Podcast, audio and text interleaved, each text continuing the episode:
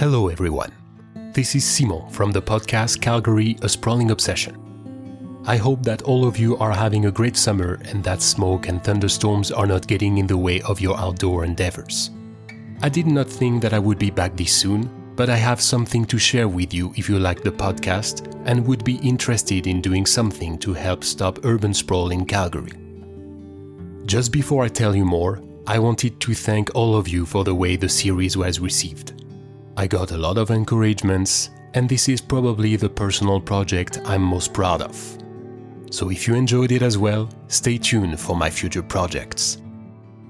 Now to the main reason I record this short bonus. This is a call to action for the upcoming City Council meeting of July 25th, in less than a week. Most of the information I share on this topic comes from publications from the Calgary Climate Hub. I thank them for their diligence. On Tuesday, July 25th, Calgary City Council will vote on amendments to the Municipal Development Plan and several Area Structure Plans, which is the framework used to approve the creation of new communities. Even though the current framework has a lot of shortcomings, the new one is just as bad. The proposed changes are based on the assumptions that the real estate industry needs more public funding, that the growth within the existing established area is not feasible, and that new communities have no socio-environmental costs. As we saw in the 3 episodes of the series, none of this is true. And approving these changes during a summer that illustrates the worst part of the current climate crisis is an affront to common sense. This is why we need your help.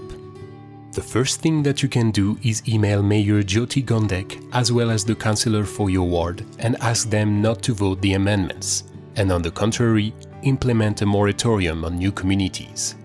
You can find the way to contact the relevant people in the description of this episode. The second thing would be to make a submission to all members of council using the form on the website of the City of Calgary. Once again, the link will be in the description. Finally, the most impactful thing that you can do would be to speak at the July 25th public hearing, virtually or in person. The impact of those personal testimonies are invaluable and make a significant difference. If you hesitate, the members of the Calgary Climate Hub will be there to support you, as some of them will participate, and they can also coach you if you are unsure about what to expect. The registration link as well as the contact information of the Calgary Climate Hub will also be in the description. That's everything I have for you today. But if the series motivated you to help in the struggle against the sprawl, the anthropization of our soils, and the unsustainable city we will leave to the future generations, this is your moment. You can make a difference. Thank you, and stay wild, Calgary.